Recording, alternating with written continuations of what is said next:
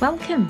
Hi, I'm Mikki, and this is Mikkipedia, where I sit down and chat to doctors, professors, athletes, practitioners, and experts in their fields related to health, nutrition, fitness, and well-being. And I'm delighted that you're here.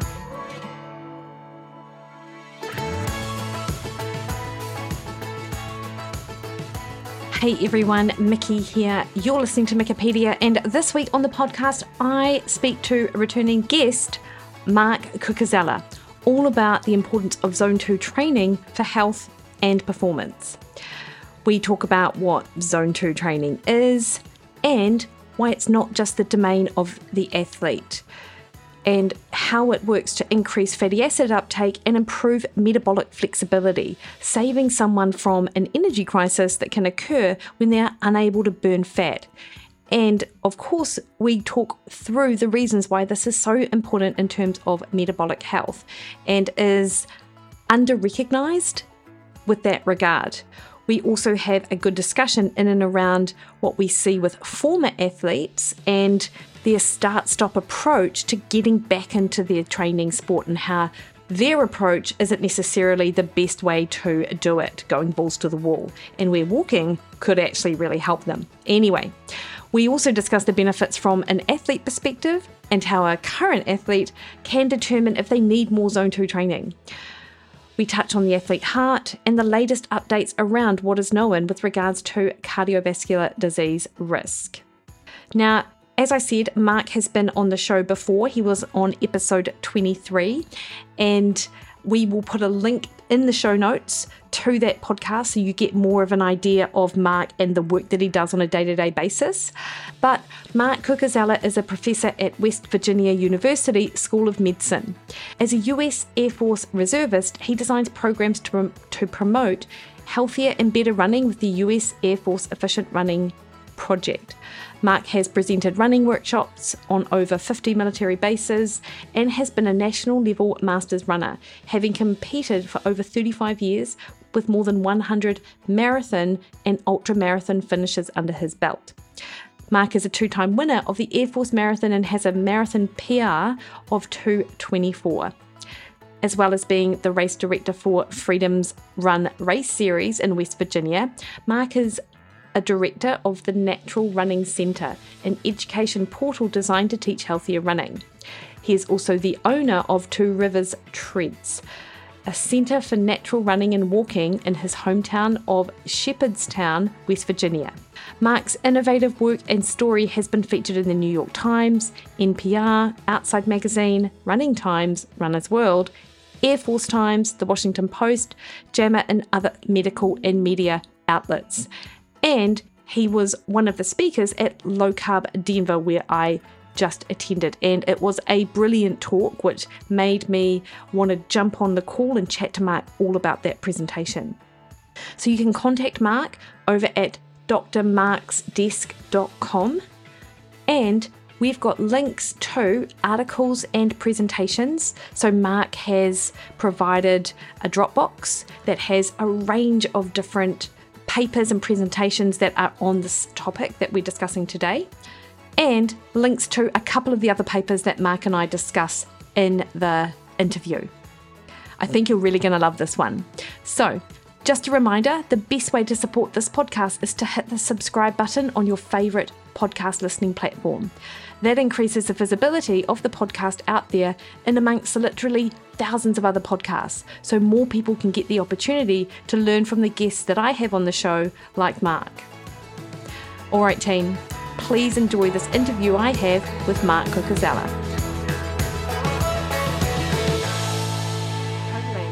How's it? How is your running right now, Mark? Is it? I'm kind of like it's just the mental therapy. Okay. so I haven't done any. i have signed up for a fall marathon, so maybe I'll oh, try nice. to get some leg speed back. Yeah, yeah, but yeah. It's been a it's been a very busy few years just yes. maintaining health. Oh, oh, see, this is good, and this is this why... thing's actually very interesting too. I kind of like have it use it as a step stool. It, it's called a it's called a sand dune runner. Okay. Have you seen this? It's no, and no. you can actually like run inside on it. It's like a like look up sand dune runner. This thing will crush you. Like Yeah. not in a bad way, but like if if the weather's like horrible, you can just like step on the sand dune runner, you know, And while you're on a call. Oh shoot! Yeah, is it, it's it like, like- a, is it like a step Yeah. machine, like those old school yeah, step machines? yeah, but it's like it, your feet totally work, and it's not like a machine. It's just this little Yeah, pad, yeah. And you saw it. I, I mean, Yeah. this is what it is, right? Yeah. And Oh, a is little, you know, crazy. little ball for feet. I have all the widgets. Got kettlebells back here. You know, I mean, nothing, nothing, ex- nothing crazy, but just stuff that, like, if you're stand, like, you know, kind of what we talked about at the conference, right? Like, yeah. yeah. I what Yeah. I want to buy is a walking pad to go underneath my standing desk. Well, that's what that kind of is. Like, you could stand. You could just, you know, you're you're just restless, right? You would just kind of march in place on it, Yeah. and it'd be like quicksand. Yeah, yeah, sand, yeah. sand dune stepper. I don't know if they, dune if step. they- I wonder if we'll get. I'll, I'll Google that later because I wonder Yeah, if we've yeah, actually Google got it. that It's, available. Yeah. Interesting. They're Yeah. they come. I think they're made in the states, but they probably I don't know if they distribute in Australia. they I'm probably would send you one as a podcaster. They would send you one, especially if we talk. We'll talk about it here. Say, Mark, what do you have around your desk? And yeah. I'll you know, you'll be like, oh, this is a do a little product I've got this. placement.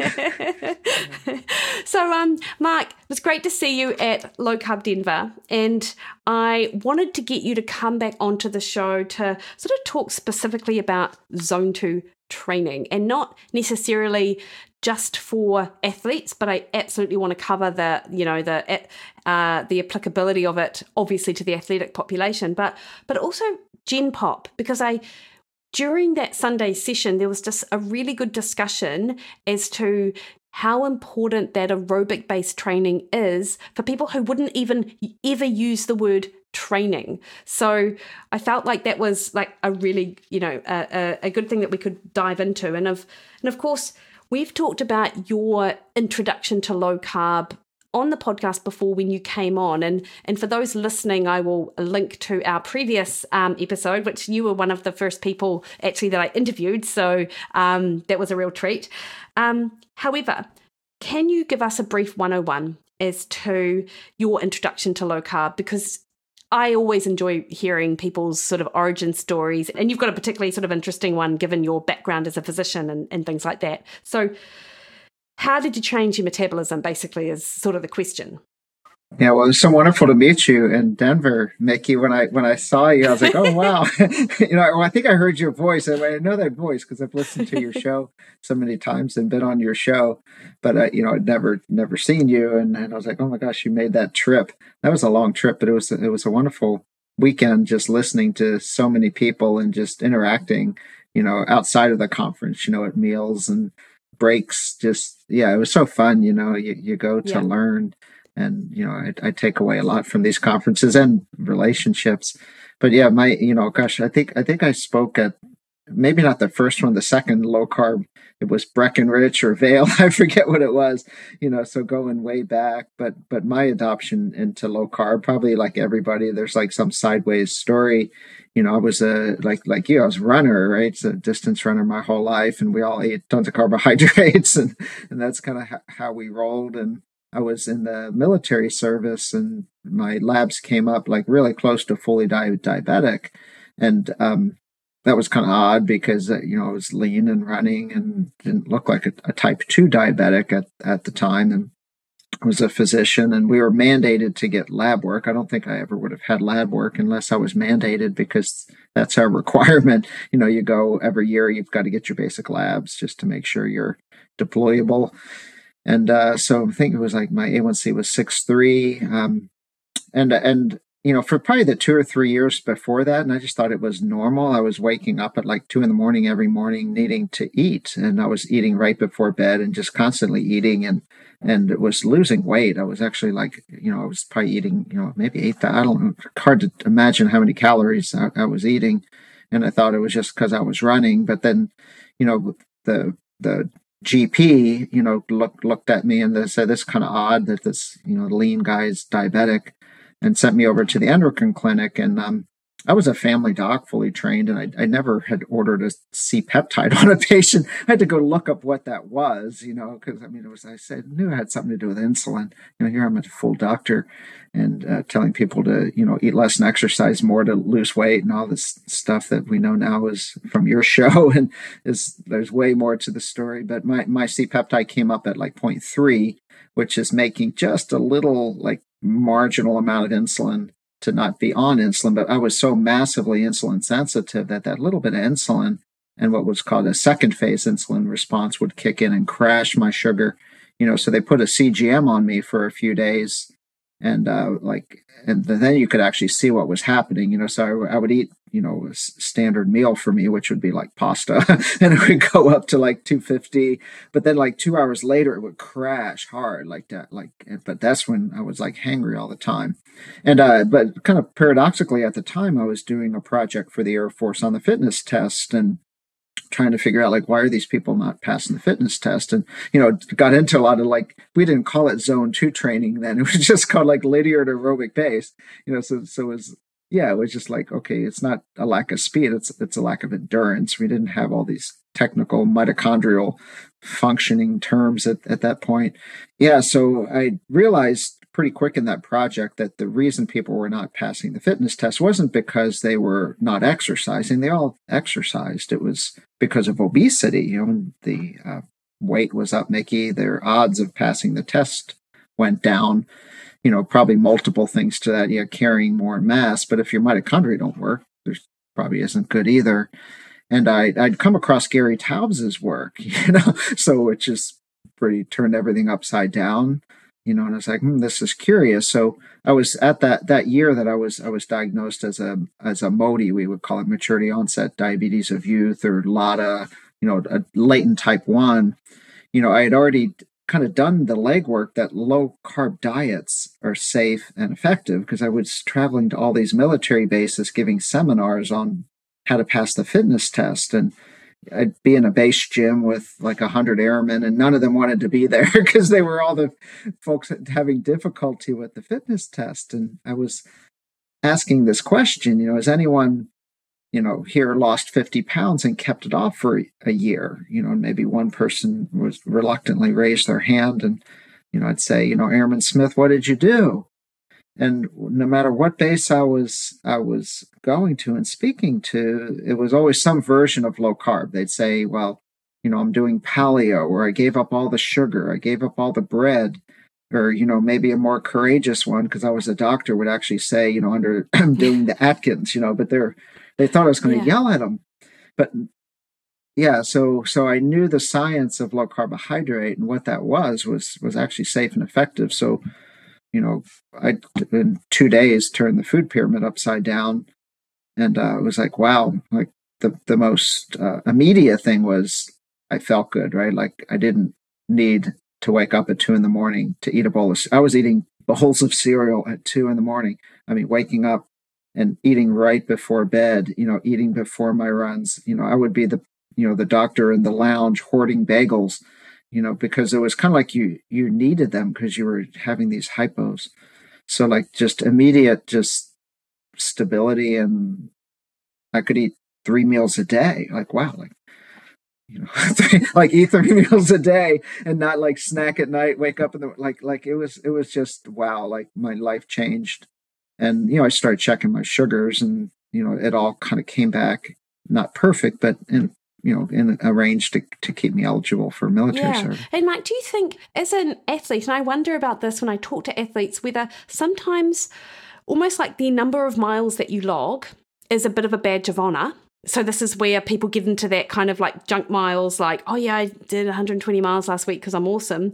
I often wonder whether the amount that someone needs to eat is also a badge of honor. Like the amount that they can eat without gaining weight is quite a um it's unusual. You know, it's like, you know, I'm so good that I have to eat all of the time. And look at me, I'm not gaining any weight. Like, like I wonder how much of how many people might have the experience that you've just described, but they don't look at it as a um, as an issue per se. But it's more like, wow, I must be training so hard that I'm just burning through all this energy. Yeah, we did actually in college. We did. I ran in college at University of Virginia. We had a dining hall for folks that were on athletic teams, and you know football players be there and they'd be three times the size of the cross country runners literally right? So like you know we would be a, you know a buck 30 100 you know 30 140 pounds. And the football guys were in kilos. You know they were 150 kilos. We may have been you know 65 to 70 kilos maybe. So but we you know we'd sit down and you know you'd share tables with these guys and we would eat like more yeah. than them. And they look at us and they're like where are you guys?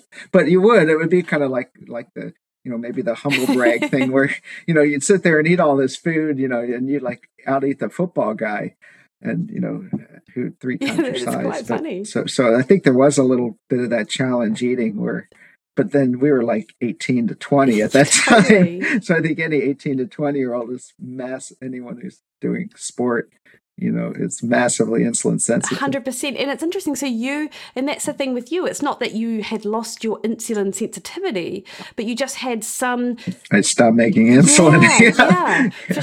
i had a little second phase response so i would have these highs and then these crashes. Yeah. but i was losing weight so i was clearly insulin insufficient for for what i needed to be to maintain body mass and muscle. yeah. Mark, had you not sort of went gone low carb, would what would have been the sort of medical outcome of that? Like, what was your what was the progression for yeah, that? Yeah, it's you know because I was a doc, so you could kind of self treat in a way. You know, you check your sugars, and if it's all okay, you know, you don't need. But if I had not read anything, you know, or known anything, you know, which the Air Force project and dealing with the fitness test got me to really read you know, I, I would have been biased that, oh gosh, you know, like like eating a, a high protein, high fat diet, low carb causes a heart attack. Yeah. I mean, my, my father had bypass at 35, so I immediately oh, wow. would have been, well, I, I probably need to be medicated. Yeah. You know, I'm not going to change my diet. You know, I'm eating a healthy diet because I'm eating all these whole grains, low fat, you know, skim milk and on the cereal, you know, so I'll cover it with insulin you know, but but that's clearly what I, I would have done. But I, I think it would have probably not ended up well because if you're massively insulin sensitive and even you throw some long acting insulin in, your risk of lows, I mean, you'd be chasing it all day. I mean, it would just, but yeah, so it, it was very liberating to take ownership. But fortunately, you know, the glucose meters and then maybe four or five years ago, CGMs became easy and accessible. So then started using CGMs and and then you don't have to check your sugars three or four times a day. So so they were, and you know, I, I think uh, you know my myself and my patients were very early adopters of CGMs, you know, for type twos and and diabetes remission. That was one of my talks at low carb Breckenridge or whatever it was, like five years ago, like the very beginnings of CGMs. Yeah. For patients. See, it's interesting, Mark, because like a little and this is a slight tangent from zone 2 training but that's fine because this is just a conversation.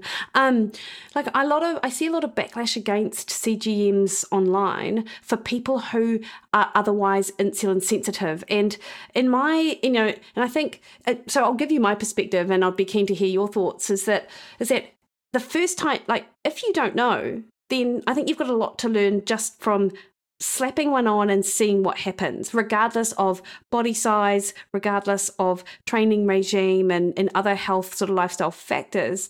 Whereas, and I know that there are people out there who would would agree and say, yeah, actually, like despite the fact that you might seem healthy and be healthy, you can learn a lot from how your body responds to to certain foods. Like because you cannot rely on something like the glycemic index to tell you, you know, what type of food might be a a uh, better source of carbohydrate than others. However, I also see on the flip side, there are people who are absolutely against the idea of CGM for anyone who isn't sort of medically diagnosed. What's your what's your take on it? Yeah, I mean, it's such a ridiculous sentiment to say, "Well, I'm against them." For I mean, the world now, unfortunately, has has kind of become "I'm for I'm for it or I'm against it," right? Like we've eliminated nuance and critical thinking Okay, so is is are you against? Okay, uh, you know, some people want to step on a scale every day, some don't. You know, some people want to check their blood pressure every day, some don't. Some people want to track their sleep, you know, with some type of device, some don't. But it's a human right to be able to see what your blood sugar is. How how can you be against that? You know, and I think anyone who's using one of those probably needs to have someone you know, a good quality health coach, you know, an RD, you know, someone like yourself who understands like why are you using it? What information are you getting? So so I can help you interpret that information. Okay, is this signal or is this noise? Is there something there? You know, so so it's called a straw man argument. So someone's saying, I don't think someone should use a CGM because I had one patient one time who put one on and developed an eating disorder. I mean, that's just a silly statement to say. I mean, people are developing eating disorders all the time with or without CGMs. You know, so you can't blame the C. Maybe, maybe that person had an eating disorder and put on a CGM. So, I mean, it's just now. Uh, you know, you can go into any pharmacy. I mean, the more people are using glucometers now without diabetes just to understand blood sugar. Yeah. Because they they're they're self empowered, right? They they want to know what's going on. Yeah.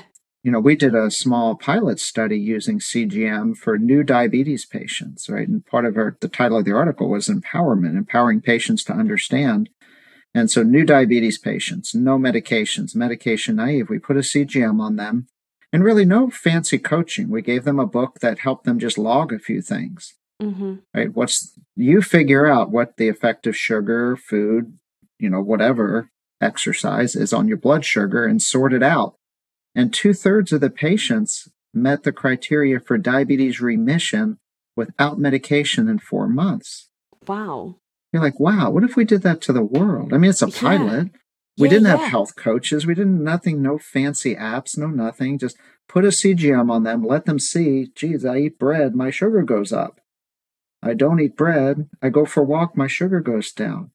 I mean, what what is not like, and we want to catch diabetes before they're fully diabetic, right? Because they, by the time people are told they have type two, you know, they probably have 70% beta cell failure. So if you can pick someone up, you know, pre-diabetes is diabetes. So if someone says, oh, it's just pre-diabetes, no, that's early diabetes, you know, and then there's pre-pre-diabetes if we actually measure insulin levels. But yeah. no, I mean, I think, you know, why would you not agree that if you're someone who wants to know your blood sugar for a specific reason that seems reasonable, go. They should be over the counter. I mean, really, they they they should be. I don't see they they they're not doing harm. I mean, look at all the other stuff that's over the counter that put people into kidney failure. Right? They take ibuprofen, yes. you know, and they yeah after running and and like there's so many things over the counter, literally Tylenol, right? Aspirin, right? Like you can kill yourself with this stuff. But I'm sorry to kind of rant there, but but it no, really is is so misplaced. Anyone who has that hardened opinion, I, I wouldn't want to see them as a physician because clearly they don't have an open mind. And it's called shared decision making. So if you came to me, Mikki, and said, These are the reasons I want to use a CGM for two weeks, four weeks, you know, I'm just I'm training for Ironman. I just want to see, I'm trying to get stable blood sugar. I'm trying to figure out, you know, how many carbs per hour. Like, sure, you know, what harm are you going to do by putting a little device on your arm that you know breaks the skin a little bit but there's no there's no risk in the in the device at and, all. and that's where i see a utility for an athlete actually is less about what's going on during training because i feel like you don't really get that much information if you're out there on a you know a ride. It's not going to tell you x number of grams of carbohydrate that you need to be sort of eating. So i see less of the application during training and more about that day to day like how the energy is through the day because particularly if people uh, listened to your story, Mark, and went, shit, that's me. You know, that's how I am. I'm hungry all of the time. Like using a CGM could be quite a, a good way to yeah, understand how to balance a tool to help sort it out, right? Yeah. There could be multiple things. Let's look at your CGM. Oh, well, you're hungry when you're crashing, right? So let's, okay, let's Uh, let's to, to not get hypoglycemia, we want to avoid hyperglycemia, right? Because exactly. the hypo follows the hyper. But most people think, oh, I'm hypo, I need more sugar. No, the reason you're hypo is because you did eat sugar. And you're in, and this happens after gastric bypass a lot. You know, they get this reactive hypoglycemia because they become really insulin sensitive in the way their body is actually kind of disposing of the carbohydrates. They get these massive, super low um, blood sugars where they just need to eat protein, right? The solution is not more sugar. It's actually like you need, you know, fat protein, almost no carbs, like carnivorous type diet, post gastric bypass for reactive hypo. Yeah, that's interesting because that's um, I see a lot of clients actually, and they are they are exactly that, like post gastric bypass, and their their sort of original diet prescribed is in fact a high protein, um, sort of um, and it's never sort of sold as a low carb diet, but it's always sort of you know promoted as as a high protein diet. Yeah, so it's always it's like protein shakes with like four grams of carbs. Yeah, pre and post gastric bypass. Yeah, interesting, interesting. So, Mark, um, let's talk then about zone two training. So, you know, obviously changing your diet is one way to change your metabolism, but throughout through aerobic training, we can essentially make some great inroads as well. And so can we start by even sort of, uh, but well, first, what is zone? What are the zones? If you can sort of start there, and then why it might matter. And I know we've sort of briefly touched on it, but I'd love to sort of talk about it from an athlete gosh. perspective too. So I think from a human and an athlete, and I think you know at, at the conference too, Mikki is like almost every talk somehow started to touch on mitochondria. Right? Yeah, there's yes. nothing new under the sun. So to be a healthy human, brain, heart, muscles, you want to have multiples of mitochondria. You want robust mitochondria. You want to build your mitochondria and you want your mitochondria to function. The more mitochondria you have, most likely the healthier you are and the longer you're, you're going to live. And these have to be functional mitochondria. So the mitochondria are mostly in our what are called the, the type 1 fibers, the slow twitch fibers, the red meat fibers. These are robust in mitochondria. Your heart's loaded with mitochondria, your brain's loaded with mitochondria. But in the muscular system, uh, they're going to be your slow twitch fibers. And that is really the base of fitness because when we exercise in a conversational pace, you're stimulating more mitochondrial growth. So generation of more mitochondria and generation of capillaries. So the capillaries are the roads per se, and the mitochondria are the energy factories. So the more we go out and we just walk or we jog or we cycle or we row or we dance or cross country ski, whatever, hike, whatever it is, you are growing mitochondria and you're growing these capillaries, you know, the little roads. We have 60,000 miles of capillaries that feed these mitochondria. And zone two is, and the mitochondria love to burn fat, right? So, so that's at a baseline. So the mitochondria in the slow twitch fibers love to burn fat. That's the preferred fuel. So your heart loves to burn fat, right? You know, we, we had, needs to beat. Say you haven't eaten for a week, your heart still needs to function. Your brain still needs to work. So mitochondria love fat. They like ketone bodies. They can burn carbs. They can burn fat, but they they they love fat. And when we exercise at the slower pace, we are utilizing mostly fat oxidation. And as soon as you kind of cross a line, like, uh, you know, you're going out for a run, right? You're, you're kind of starting now to get a bit more winded. You're kind of shifting out of zone two into what is called uh, zone three, which is you're recruiting some of these more faster twitch fibers. And these are more glucose burning fibers. So if we need energy right away, you got to get up the hill, pass a, a, car. you know, if you're a car, it's like the gas and the electric, right? You've got this gas tank, but you got this big electric battery. That's when you're shifting into this next gear. So the bigger that first gear, which would be zone one, zone two, which is fat oxidation, conversational pace, the more you can actually go into that faster gear because that faster gear will use more glucose. And the byproduct of glucose utilization is is lactate we would call it. So it's a so lactate is a form of fuel. Now if you don't have a robust mitochondrial system that lactate is associated with a hydrogen ion. So everyone probably has experienced where their their muscles just kind of want to shut down right? You sprint a quarter mile and you we call it rig yeah. you know rigor mortis basically. You get acidic so it's not lactic acid per se, you know, it's it's you get an acidic environment. So if you're starting to use a lot of glucose and you can't buffer that lactate which is built with the glucose, you're gonna you're you're gonna be limited. You're gonna just basically shut down. But the bigger that mitochondrial machine is, the bigger those type 1 fibers are. So they call it the lactate shuttle. So it's like a little shuttle bus. So if you've built all of this endurance training, these uh, really robust slow twitch fibers. Then, when you need to inject the gas and you produce the lactate, it's actually shuttled back into the slow twitch fibers and can become fuel.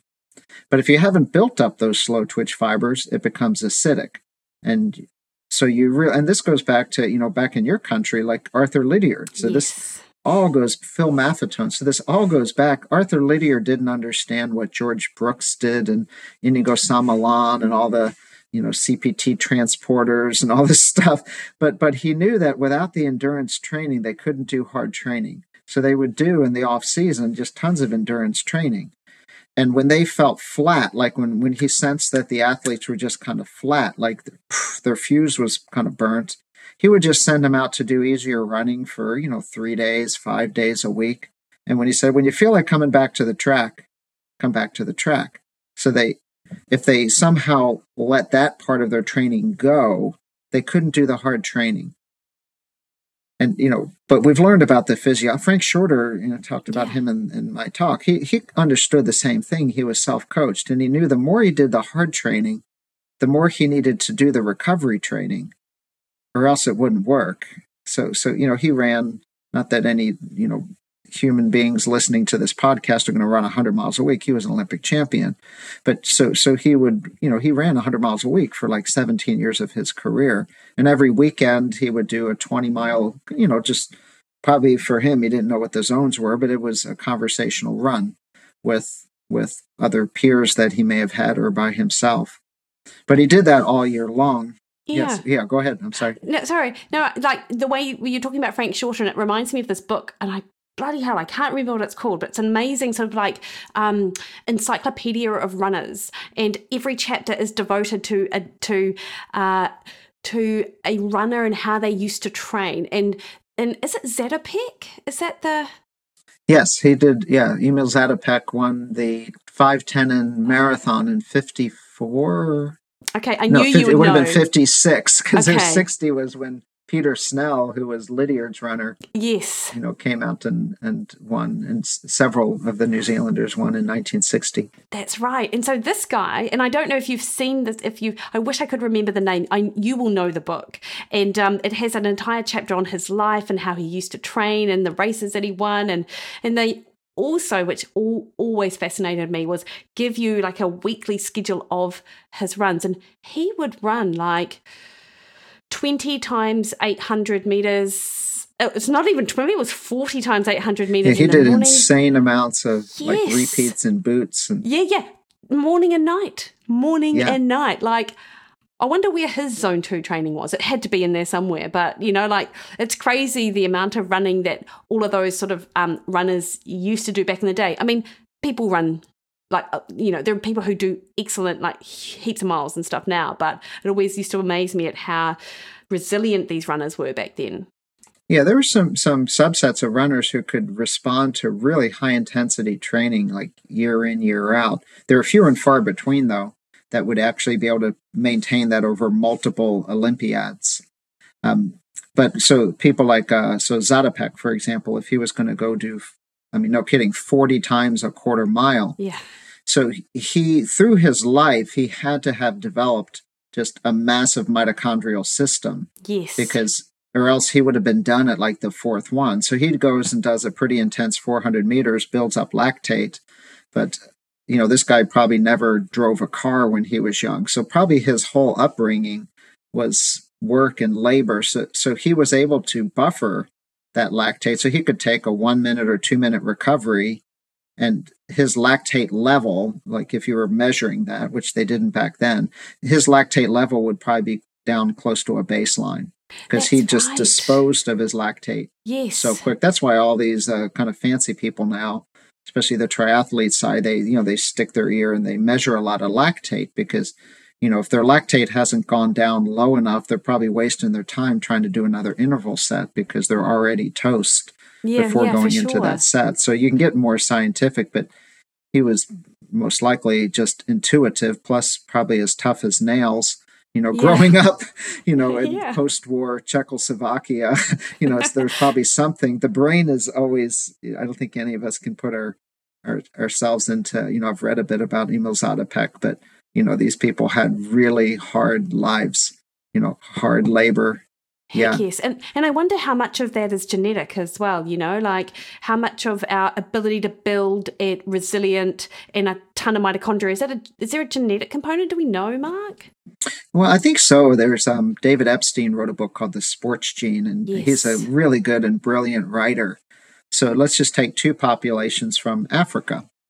You know, so you've got West Africans, you know, who migrated mostly to Jamaica, mm-hmm. the best sprinters in the world, mm-hmm. bar none. Right. And there's a cultural side of that too. You'd have to read Epstein's book. So if you're in Jamaica, you want to be Usain Bolt. Right. So you want to be he's the guy. Yeah. so you're the youth track club. So so there's a culture of sprinting. But there's more, you know, genetically a West African is more muscular build, more type 2 fast twitch muscle fibers built for speed genetically. Then you go across Africa to East Africa up to the Rift Valley at 9,000 feet.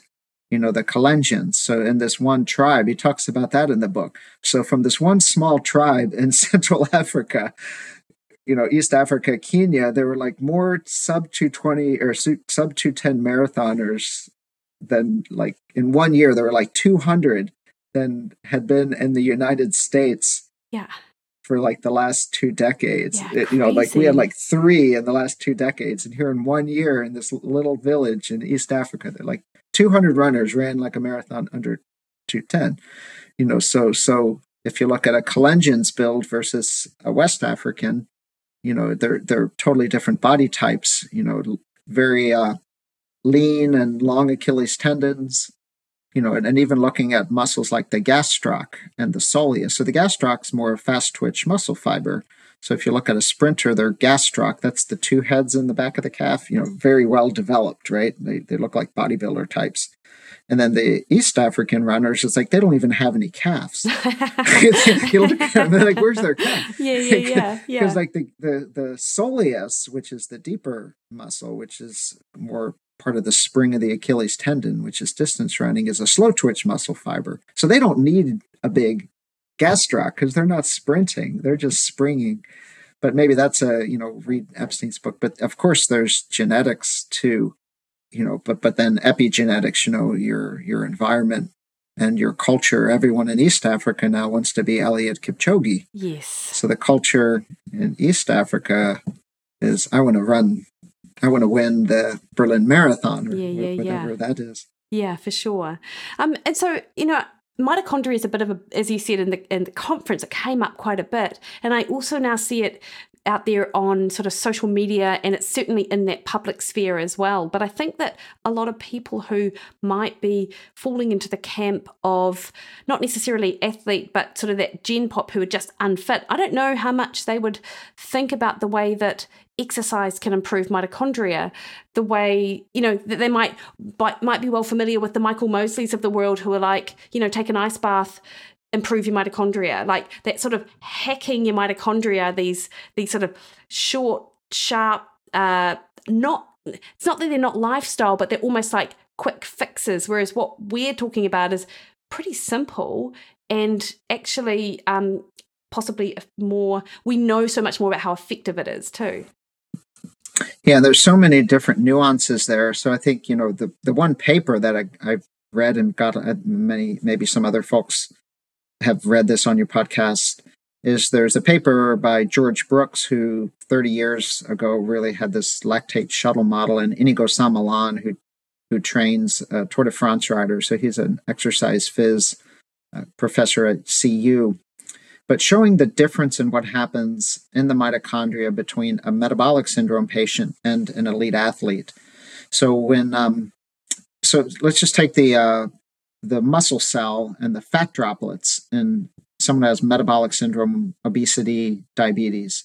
So there's all these fat fat droplets in the muscle cell. Now these fat droplets in the sick patient are dysfunctional. So so they're ectopic fat, it's inflammatory fat, the mitochondria don't use them. They release a lot of inflammatory markers. So they can't really be used as fuel because the mitochondria are dysfunctional and the fat droplets are also dysfunctional is probably not the word, just atypical. They're they're not physiologically optimal normal fat cells. So they're going to create a whole inflammatory cascade. So there's multiple arms, multiple levels of dysfunction.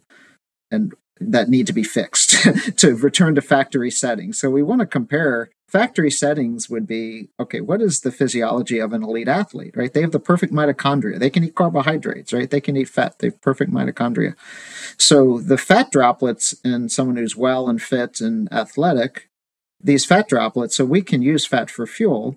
Now, the most readily utilizable source of fat is sitting right in our muscles. And then we have fat that's another part of our bodies that has to be transported through the serum with carried on albumin, little transporters, and get to the muscles for fuel. But these these local fat droplets in someone who's well can actually be used right away for fuel accessed, and it's great. It's highly efficient, much more uh, ATP, which is the currency of energy production. So you take a fat molecule, so say it's you've got a medium chain triglyceride, you know, so you've got 16 to 18 carbons versus you know, a, a glucose molecule is six carbons. So you get a lot more energy, you get a lot more currency from the fat. So right away, the fat is not healthy in, in a metabolic patient. And the other thing that happens right away in someone who has diabetes metabolic syndrome is when they go exercise. So when lactate goes up, so when our mitochondria don't work, as we talked about before, Mikki, so when our mitochondria are dysfunctional, we're burning sugar and the mitochondria don't work. So we're producing lactate, which is associated with an acid, and uh, that lactate level goes up because we can't clear it. The mm. shuttle's not there. The type 1 fibers aren't there, so we just build up lactate.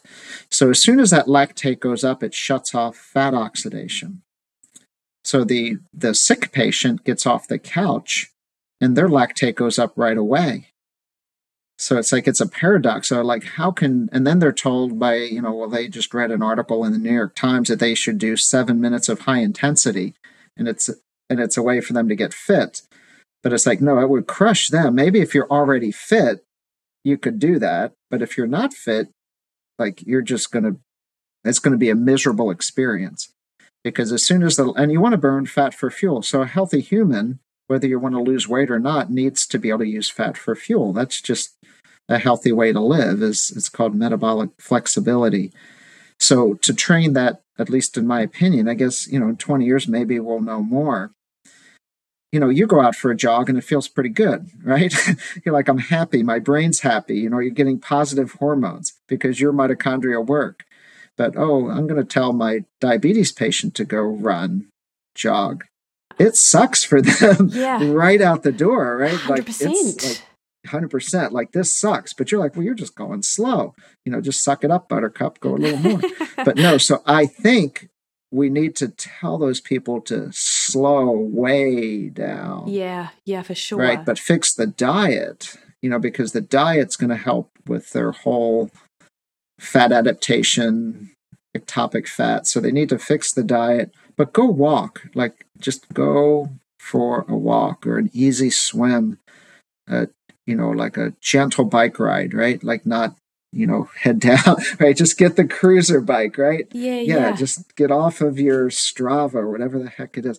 Just go conversational pace. Yeah and as soon as they're breathing heavy stop yeah, because they're then they're building up lactate. Yeah.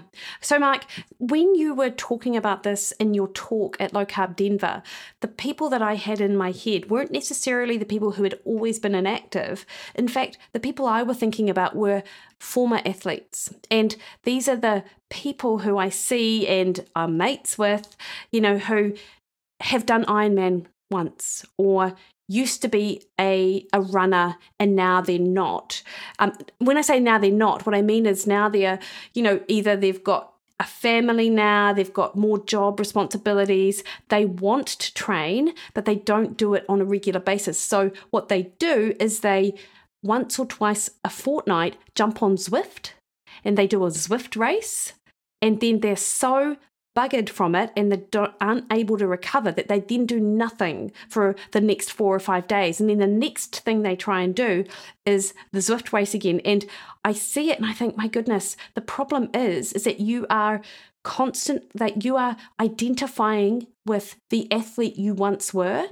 And it's not that they're not an athlete, but they're just at the, well, they're no longer that competing, regularly active individual that they used to be. And they're almost doing themselves a disservice because they haven't had that factory reset that you were talking about and they need it. Yeah, yeah. I don't know if you use the same terminology, Mikki, in New Zealand. That would they're type A, ah, right? Yes. Type, the type A people, right? Yes, so, they are. Yeah, and I think if you're coaching a type A person, like the people that are like you could take athletes and people are either horses or mules and, and it's fine. You could be one or the other. You just have to understand who you are. You know the people that are like the ironman triathletes college athletes they're horses right? That's why they're doing that stuff and they will run till they break. And then the mule as soon as they get a little uncomfortable they slow down so, so they're they're fine. You don't need to you don't need to give them any advice at all. They're good to go. They're going to live long. Their mitochondria are fine. They're not going to win the Boston Marathon, and they're not going to finish an Ironman. But they could care less. They're yeah. they're, they're, just fine. Yeah. They're healthy humans. So it's the people that really do have that like data. You know, and I think all these. I'm not on Strava. I don't track anything. You know, because I think it just puts this. You know, you, you don't need that but I think, you know, if you're advising them, you have to give them permission to slow down and convince them that that's important. You're going to have to do that. I mean, Phil Maffetone with Mark Allen, you know, back in the 80s, you know, you got to, you know, and he was like Yoda, right? So goes and seeks his advice. You know, Mark, you got to slow down.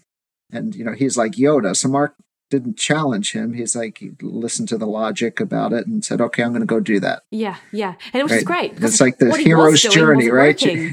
yeah, what you're doing, and you, you go seek, you know, seek yeah. the the wisdom, and then you go back away, and uh, and then you come back, and and you've just discovered something. Yeah, and you don't start challenge, but that's what really those folks need to do.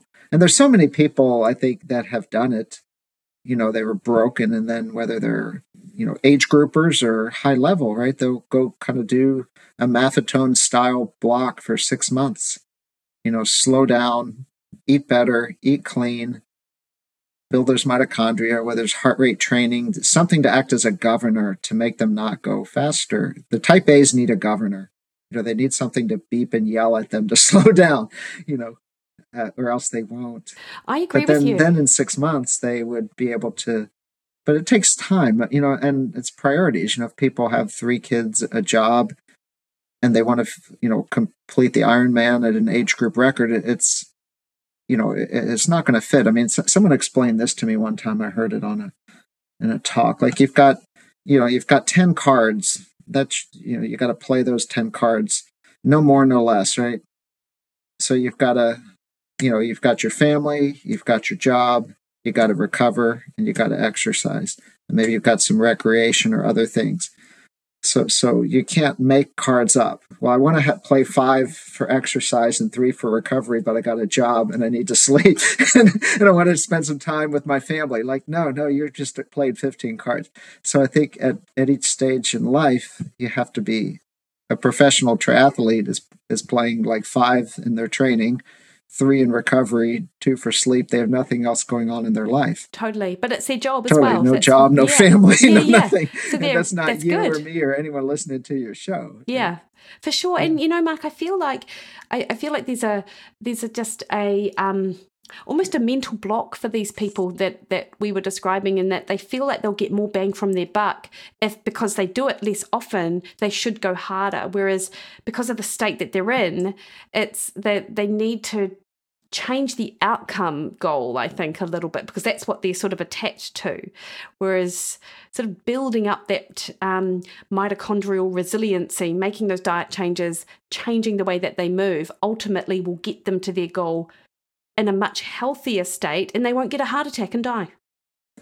Yeah, even Lydiard, you know, back in the day, he called his is your training Giza or Pisa, right? So Pisa is the leaning tower, you know so if you're doing a lot of high intent so that at the top is the high intensity you know so ultimately you're going to break and it's it's going to fall over but Giza is the pyramid right oh, not yes. the food pyramid but yeah. the pyramid right so that the, the base of the pyramid really is your health if you're not healthy you're, you're going to break no matter what your training is but it's all that zone one zone two endurance training you know and then you've got maybe a little zone three and if you choose you know if you're competitive throw in you know, some specificity. So timing and specificity is really important.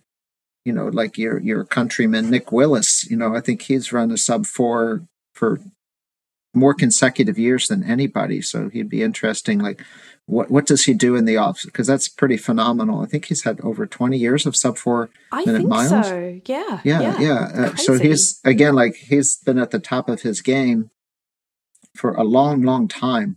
So whatever he's doing is smart. you know, Yeah, yeah. like the people who you know at the top of their game, you know, or Bernard Lagat was probably similar to uh, Nick Willis. So he was, you know, you he was Kenya then U.S., but he was still running, you know, sub fours in like his mid 40s. But you know, when he was in his teen, he's running like sub fours.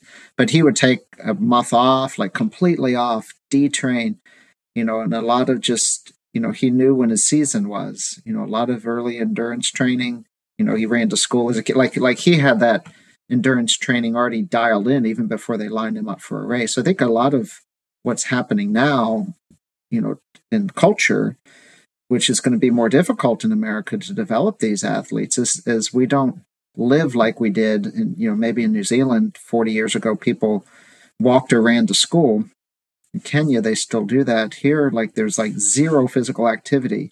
And then they want to join the high school team. But I think by that point, you know, that critical development you know to become a world champion is maybe that that ship has sailed already Yeah, that's interesting, isn't it? Because you, I mean, it's no different here in New Zealand. It's you know, seldom do kids walk to school. I mean, of course, there is kids that will walk to school, but you know, the prevailing thing is being, you know, um, driven to school because parents are busy. It's convenient, and, and I'm certainly not, um, uh, I'm not dismissing that. You know, I understand the realities of actual real life, but then of course, uh, phys ed is taken out of the curriculum because there's no room for it because we need to do all of these other things, and it's just, I, I do worry about the youth of today.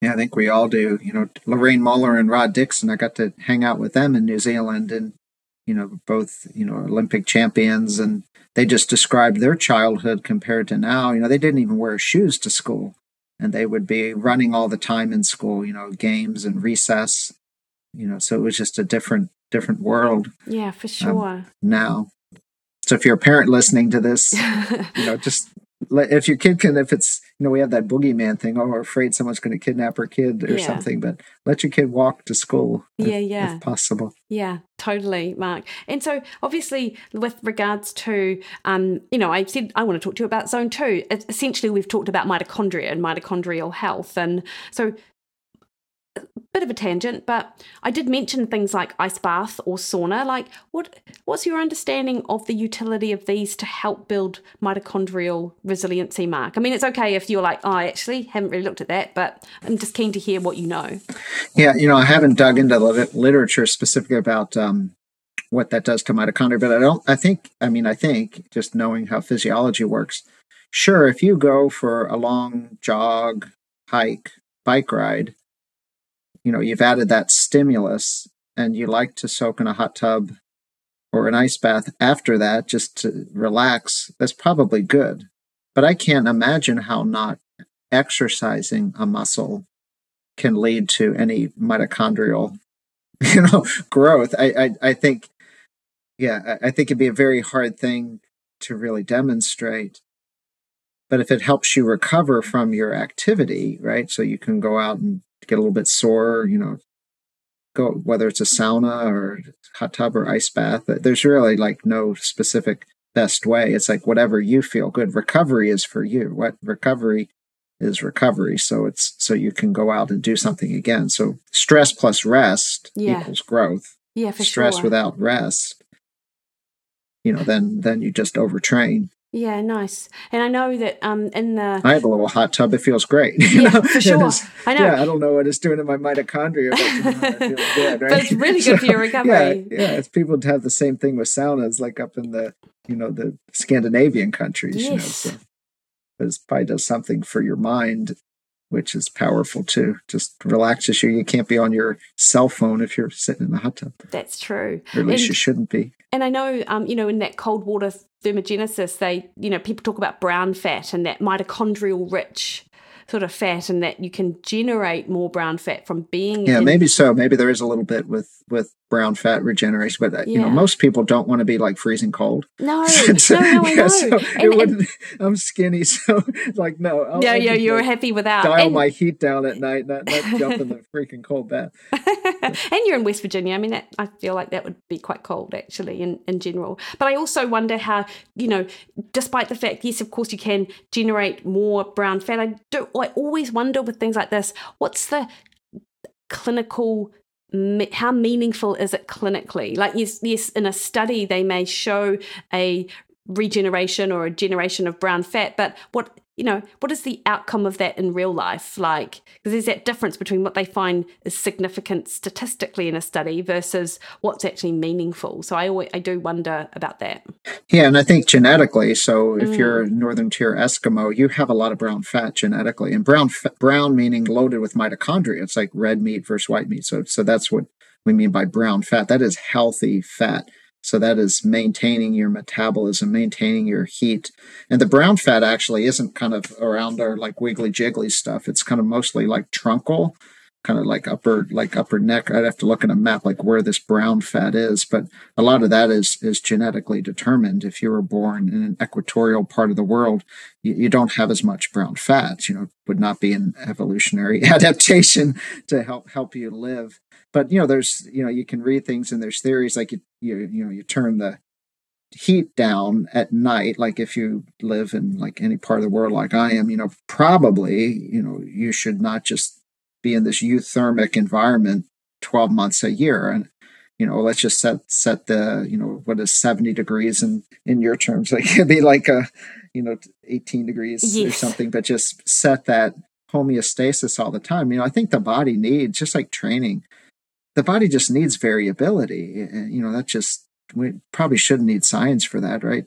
Like we had seasons you know go out and run in the warm weather a bit in the summer right? You become more adapted to warm weather exercise. You know we develop the ability to sweat more. We conserve the sodium in our sweat right? So we have all of these magical adaptations by exercising in the heat that allow us to exercise in the heat. And then in the winter time you know i, I keep my house at 66 you know it's not horribly freezing but it's cold. But that helps me. Like I sleep like the dead at 66 and then when I have to go out and run and it's 18 degrees Fahrenheit which negative something then I'm fine right? I'm not like you know going from this sauna you know at 6 in the morning out into freezing cold. Like the body makes the the shift a little easier I've got to say, Mark, I was I was not overly disappointed that I wasn't able to run when I was over in Denver because it was so cold. it was I cold those few days I know. However, I did really miss, you know, it would have been a great opportunity to have a run with you though. You know, go out and uh, like I would have had I had antici- had I had been running at the time, I certainly would have packed my running gear and anticipated it being super cold because we just don't really get temperatures like that here in New Zealand. Like I've never been in minus 10 to- degrees Celsius And before. you were 18 time zones away too, so it would have been. It's hard sometimes when you do like your kind of trip, oh, I know. like you're just trying to adjust to day and night, and yeah, oh to, wow, to be fair, I to think exercise I know, and I've just actually because it's the middle of the night. Like literally, Yeah. you're awake, is your brain is like this is the middle of the night. It's funny actually. So I was in the gym at 4 a.m. Denver time, um, which was 12 a.m. New Zealand time. And then I looked and I saw Marty Kendall. who- Marty Kendall, Yeah, he was in there as well. Glenn and were like, Finkel, and the South lag." Africans, and you're like, oh, these Yeah. guys who just can't sleep. yeah. Um, so, Mark, um, in terms then, because you know your knowledge base for obviously running history, which I just bloody loved in your talk. So, if anyone is interested in this topic, they should absolutely purchase those low carb Denver um, sort of virtual streaming tickets, which are still available. People can still jump on, purchase them, and, and see your talk in amongst a whole bunch of others, which are. Uh, similar in terms of how they talk about mitochondria but they just are looking at it from you know different health and, and well-being sort of perspectives um, so you know I, I really loved your talk and like is mitochondria and zone 2 is this something that you're super interested in you always do a deep dive in the in the literature about or what other things are you sort of looking at and interested in right now Yes, I'm, my career is a doctor, so I'm Yeah. interested in diabetes remission and uh, obesity, medical obesity, and because that's such a a massive problem around the world. So, you know, applying lifestyle measures to make these conditions go away, not just Yeah. manage them with more pharma, Yeah. because these are essentially dietary and lifestyle conditions. You know, there's a lot of talk. You know, I go to the conferences on low carb. Low carb is a powerful hammer for metabolic syndrome, type 2 diabetes. But exercise, I think, is is like the magic pill. So like there's no downside, there's no controversy. So like if we can become a little more exercise focused, and I, I had like two slides on it. You're trying to do a, a full day seminar in 30 minutes, literally. Yeah, I know. But um, so when we exercise, there's this magic glucose transporter that comes to the surface of the cell. So it's called a GLUT4 transporter. So when we eat some carbohydrate, a well person, you know, can eat carbohydrates, their glucose goes up. So your pancreas secretes insulin, which connects to this insulin receptor, which brings this little transporter, and the glucose goes from your serum into the cell, and you've got energy. All works wonderful. But in the diabetic, that system's broken. They're insulin resistant. But when you exercise, it's like the magic back door. So these GLUT4 transporters come to the surface of the cell, and it's about a 50x increase. So, like you go exercise, you can increase your glucose disposal, yeah. you know, without forget about the drugs or any of the other debates, like just extra. And we, we showed this in our pilot study with the glucose monitors. We told our patients, go figure out Mm, what's the effect of exercise? Oh my gosh, I go for a walk and my sugar goes down. It's like, whoa, there's no downside to that. That's great. Go for a walk. You could shoot insulin, store it, or you could go for a walk. So that's like the CGMs, you know? These people didn't have CGMs, they wouldn't have had a clue. And they're like, oh my gosh, that's fascinating. I can dispose of glucose just not a run, not a CrossFit workout, nothing high intense, just by going for a walk. You know, so go for a walk after your meals. and there's good So I research think with that's that too powerful. as well. Oh, like, oh gosh, yeah, yeah, The physiology is there, the mechanisms are there, and the Yeah. research is there. yeah, But it's no one's making money off of this. So like, why is that that not like on every med page today it headline? Wow, if Yeah. you walk, Yeah. your sugar goes down without insulin. Yeah. And I got to say as well, like I don't know how you feel about this because I can't recall talking to you about it, but you know, I um um over the last 3 years with the pandemic and shutting down the gyms and and um the donuts that got people uh encouraged Free people donuts to if you get a if get you a get vaccine shot, and, and whatnot. And I'm not and I'm just thinking that there was never a focus on metabolic health.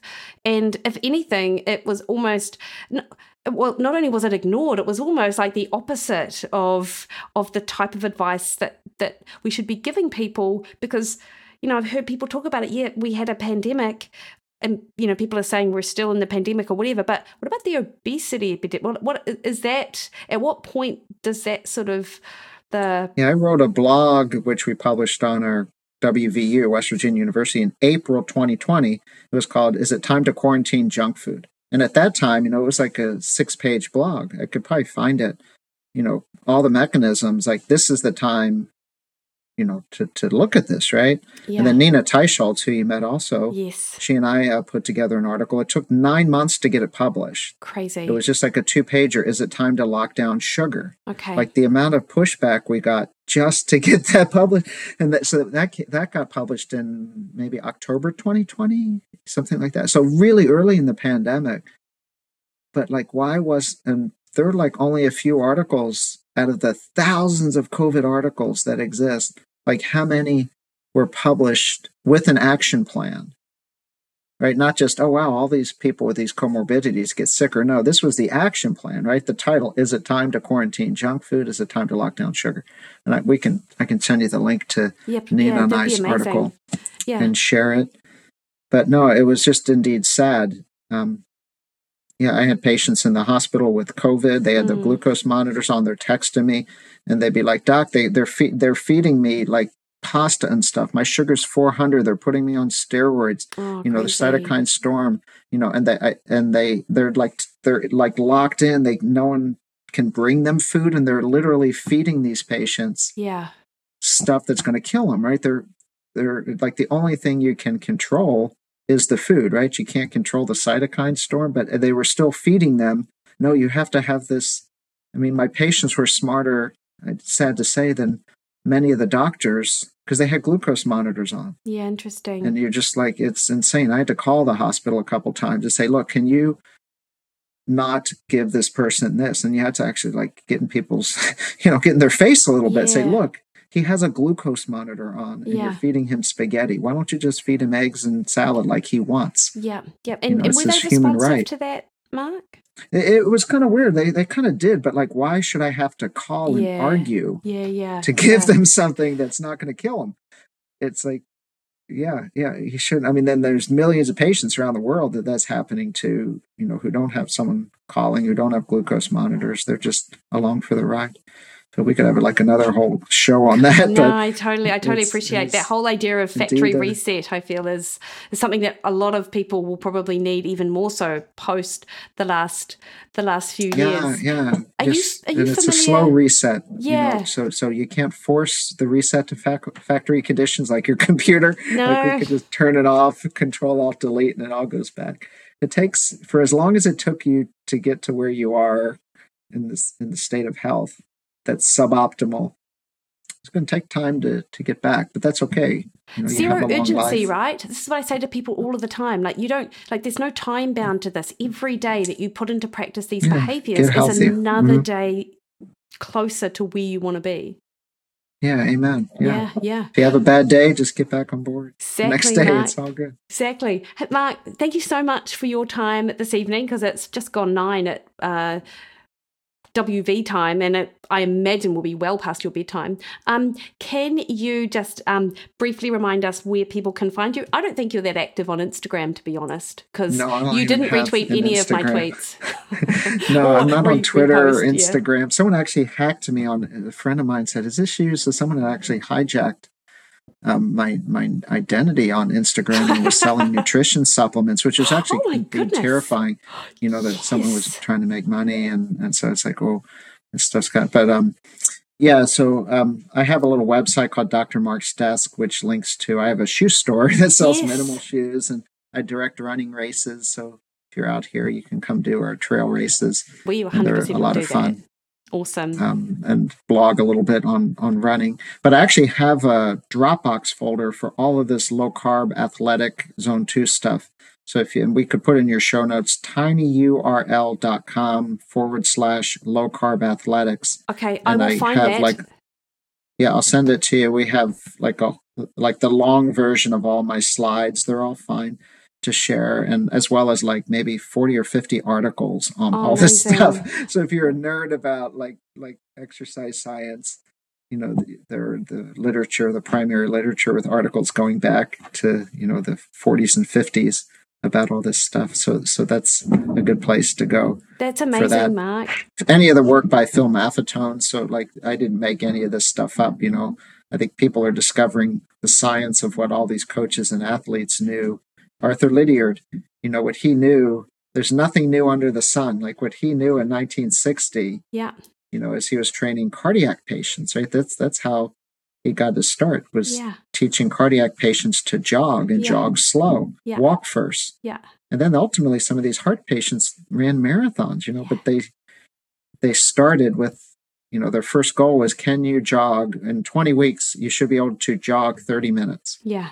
That was the cardiac program, not in 2 weeks. It was Yeah. 20, 24 weeks, something like that. Yeah. Crazy. That's like most people now don't have the patience. Like 24 weeks, that's like what the hell is that? yeah. That's like I want to be better tomorrow, but no, no, that's that, That's what, what, he. it takes. That's what it would. What, what he would say. it was walk around, walk around, a little more jog, like, Yeah. you know, and ultimately you're jogging the whole thing, but over the course of time. yeah, Mark. Yeah, all old school stuff. Yeah, totally. And and as is often the case, like practice will almost always come before research. You know, I feel like sometimes the practice of it makes people curious, and then they research it to sort of see what's going yeah, on. yeah. What what athletes have done, Stephen Seiler, for the history of time, you know, for the history of time, 80 20, 90 10, right? 80 to 90% of people's training are in this technically zone one, zone two, whether no matter what sport they're in, in an endurance sport. Yeah, yeah.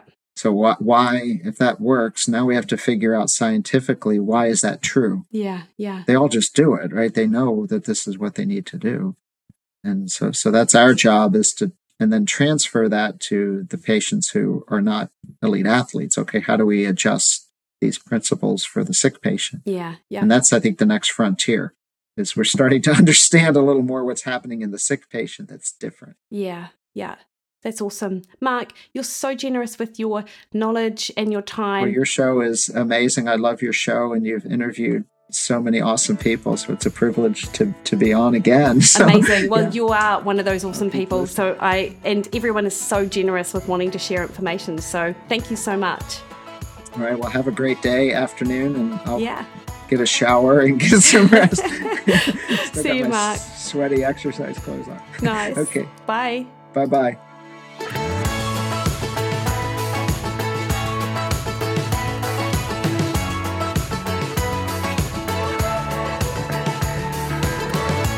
Alrighty, I think that you guys would have really enjoyed that conversation. And as I said, uh, we've got links to all of the things that Mark and I discuss in the show notes, including a link to his previous podcast interview with me if you missed it the first time around.